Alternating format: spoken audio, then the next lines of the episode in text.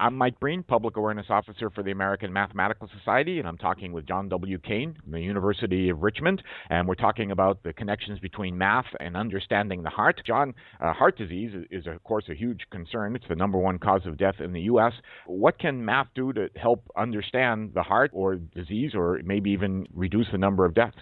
Well, there are several different aspects of cardiac dynamics in which mathematical modeling and mathematical and quantitative description can really help out.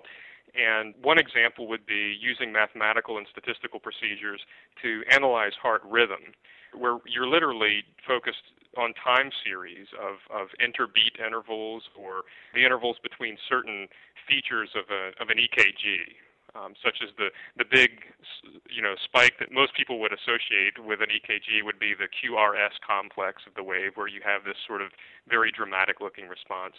Intervals between those QRS complexes and other different features convey a lot of information about underlying rhythm.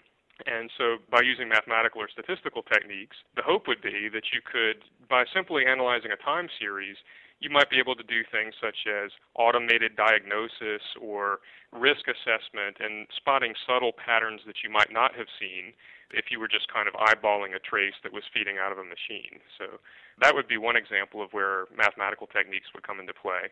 And one of the things that got mathematical cardiology and electrophysiology on the map stemmed from some work that Hodgkin and Huxley did by examining electrical activity and nerve tissue, some of their theory and some of the formalism they introduced carries over to cardiac dynamics, where people use systems of differential equations and numerical methods for solving those differential equations to actually explore the electrical and mechanical coupling in the heart, where electrical waves that propagate elicit an actual mechanical response, and of course, the mechanical pumping of blood it's what the heart's there for.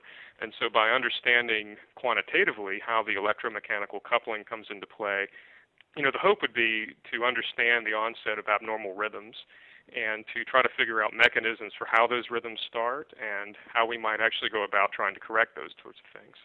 The idea is that the information's there, but so far it's not obvious.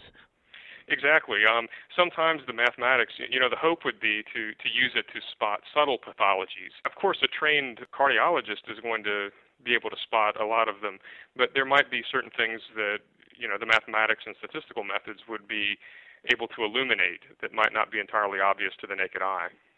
And in the article that you wrote for the notices, uh, for at least a couple of the problems, you mentioned there's there's a trade-off between you know getting all the data and then being able to manage that data. Absolutely. And, and of course, this is a balancing act that virtually any applied mathematician, especially, is going to be accustomed to dealing with because there's a trade off between how realistic you try to make your model and how amenable to mathematical analysis your model would be. And you really have to prioritize what information you need to really capture with a model of any sort of cardiac phenomenon. So usually you can think of this as being the number of differential equations involved in a model or the number of parameters involved is going to be strongly linked to just how detailed you try it to be. And so maybe for certain phenomena, you might not need to worry about the dynamics of the sodium potassium exchanger you know, mm-hmm. uh, and, and get into the really finer physiological points of, of what's going on in the cell membrane. And then for some phenomena, you actually would need to include that. And if you want to try to come up with general ideas about the sorts of behavior you would expect in certain parameter regimes, the level of detail in the, of the model is going to be very intimately linked to just how difficult it is to analyze the equations. How did you get interested in this field? I actually I didn't have much interest in biological or medical applications when I first began graduate school.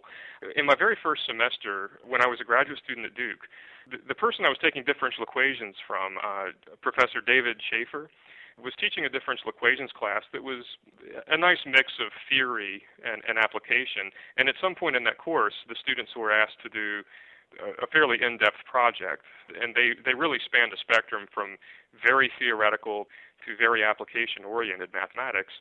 And the one that I happened to choose uh, involved simulating a stiff system of ordinary differential equations that arose in the context of modeling the cardiac action potential. The actual driving electrical signals that sort of cause the mechanical contraction of the heart. I didn't really have much experience with numerical simulations or numerical methods at that time, but for some reason that project really appealed to me. And as it happened, it also appealed to the professor. Professor Schaeffer was really starting to get interested in modeling certain aspects of cardiac dynamics, and um, so it just happened to be a really good match. It was good timing, I think, that I happened to see that project at a time when, when he was interested in learning more about it, and I ended up becoming his graduate student. That's John W. Cain, who's from the Department of Mathematics and Computer Science at the University of Richmond. And in part two, John will talk more about mathematics and the heart and why the groundhog is his favorite animal.